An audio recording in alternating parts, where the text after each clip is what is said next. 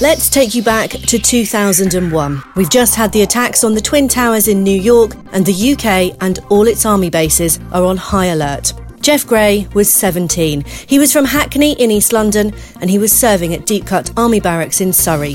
He was a trainee soldier, and he died of two gunshot wounds to the head.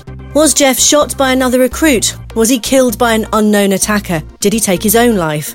More than seventeen years after he died, his family is learning the truth about what happened in his final moments.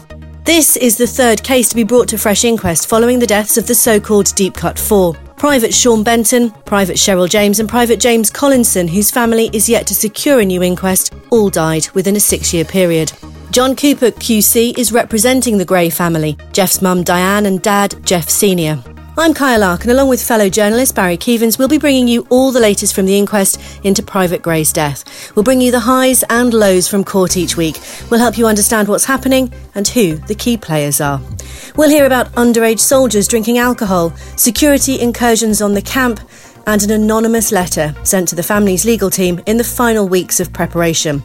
And we'll hear much, much more. The inquest is expected to last for more than six weeks at Woking Coroner's Court. We'll be there every step of the way. This is Deep Cut, the inquest. So, Barry, well, let's start this week's podcast with the fact that you've had a, a thank you from the coroner. A little unexpected turn of events, I guess. Yeah, I think from the number of people who are now reading the website, I think, and sharing what we're, what's being produced from it is generating more interest in people who might have something to offer. So somebody got in touch through the website, and I have passed them on to the coroner's officers, who are now going to be looking into it. And they're actually going to be sort of formally, I guess, investigating what this person or people were kind of saying, and you know, verifying their, you know, they are who they say they are and their situation and what they may or may not have heard or seen. Yeah, in the same way that anybody who comes forward to the coroner would go through that process as well. But this is somebody who's who's approached me through the website, and the coroner has instructed his officers to investigate. So I can't really say too much more about it, but th- there may or may not be something coming from it. And just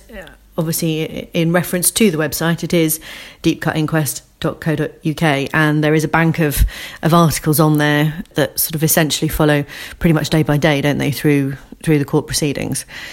In terms of what's sort of been happening in, in court since the last podcast, there's been, I don't know, I guess you sort of said almost a, a kind of dispelling of these myths, or sort of some of the things that have maybe surrounded, you know, what may or may not have happened to, to Geoff and, and at Deep Cut. Just talk me through a little bit about that. And that's what the inquest process is for. You know, it's supposed to be an inquest, so it's supposed to be investigating all of the aspects of, of somebody's death and then reaching a conclusion. So because we've had so much time between the deaths and now the second inquest, a lot of myths and a lot of stories have kind of grown up and maybe got legs that once they get investigated in, in the inquest itself, and maybe don't look as strong as they might have done previously. So they kind of debunking and, and slaying of myths is something that's happened in both the previous inquest and in this one too. So the kind of time that it would take to go into every, every aspect, every detail of each story is not something that we've got time for, but it's, this is what the inquest is for. It's for going through these various aspects and pulling them apart.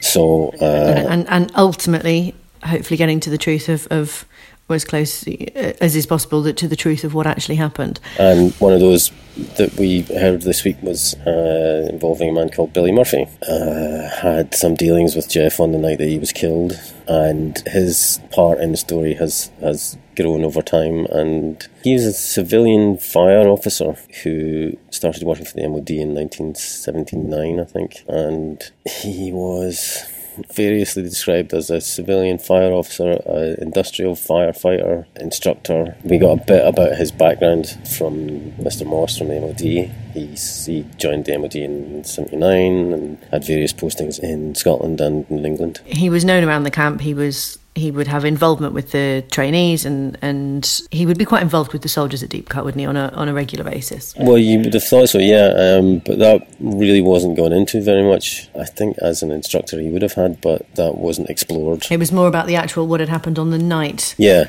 so on the night that Geoff is killed, Mister Murphy comes back from after an early evening drinking in a in a pub and watching football, uh, gets involved in an argument at the at the gate with the soldiers that Geoff was on with, uh, to do with his pass, about whether or not he was going to be allowed back into the camp because he lived at the uh, officers' mess but had a civilian pass. So trainees at the gate who were guarding it that night weren't convinced by his credentials, so there was a bit of an argument, and eventually it was sorted out, but not before there was a fairly free and frank exchange of views.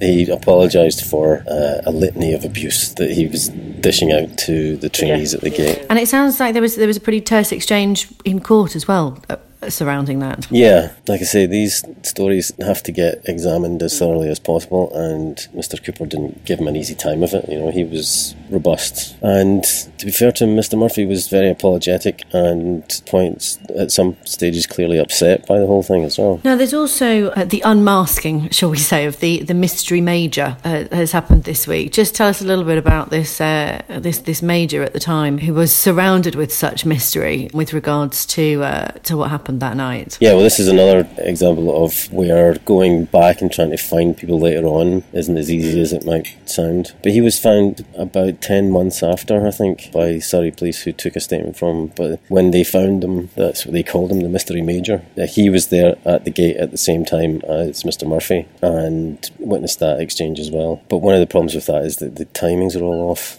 So it's hard to say, again, because you're going back so many years, but it's difficult to match up the timings for all the various stories. So it's difficult to say when people arrived because other witness accounts don't necessarily corroborate what they say. Which is in in part due to the passage of time, isn't it? It's been an issue that that's... that comes up time and again. It's partly it's partly that, and it's also, I think, partly because people just get things wrong. And, you know, unless statements are taken right there and then, even ten months down the line, you can get things wrong. So, yeah, it's going to be difficult to create an accurate timeline based on witness statements because they don't match up. They also don't match up with the written documents that we do have. The logs and occurrence books that remain from the, the guard room that night don't necessarily back up what everybody says.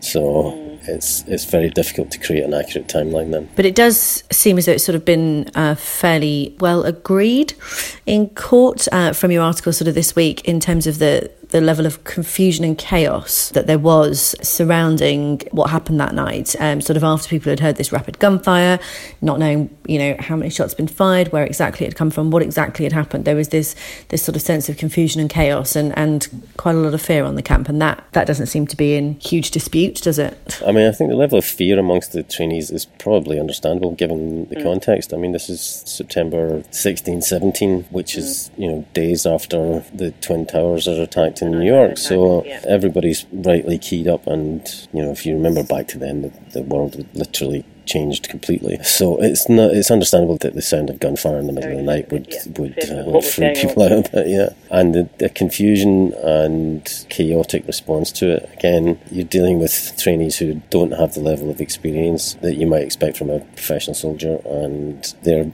all more or less just straight out of basic training, so none of them has ever come across anything like this before. And the confusion builds because there were two searches for Geoff's body which failed to find him.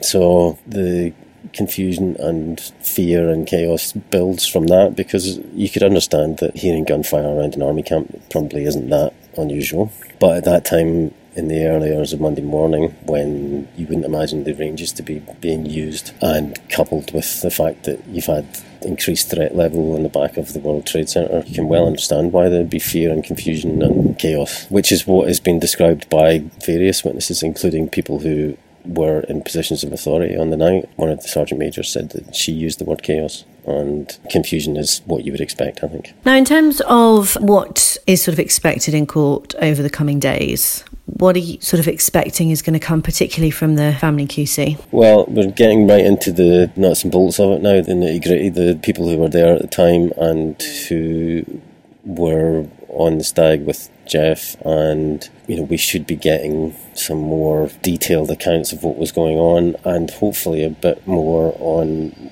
what might actually have happened. So the main witnesses are coming up probably this week, and then we're going into next week and the week after as well. So there's plenty more to come, but I think the build-up is, is over now, and we're into the, the, the main body of the inquest now, I think. And who do you think will be the important witnesses that will be sort of coming out this week? What are we kind of expecting to, to actually hear in terms of, you know, those who were near and around Geoff at the time on the night that he died, who we haven't heard from yet? When he went out on this second stag, so his guard duty is overnight, and first two-hour stint is nine till eleven, and then there's a, a two-hour rest period, and then he goes back out again for the one till three slot.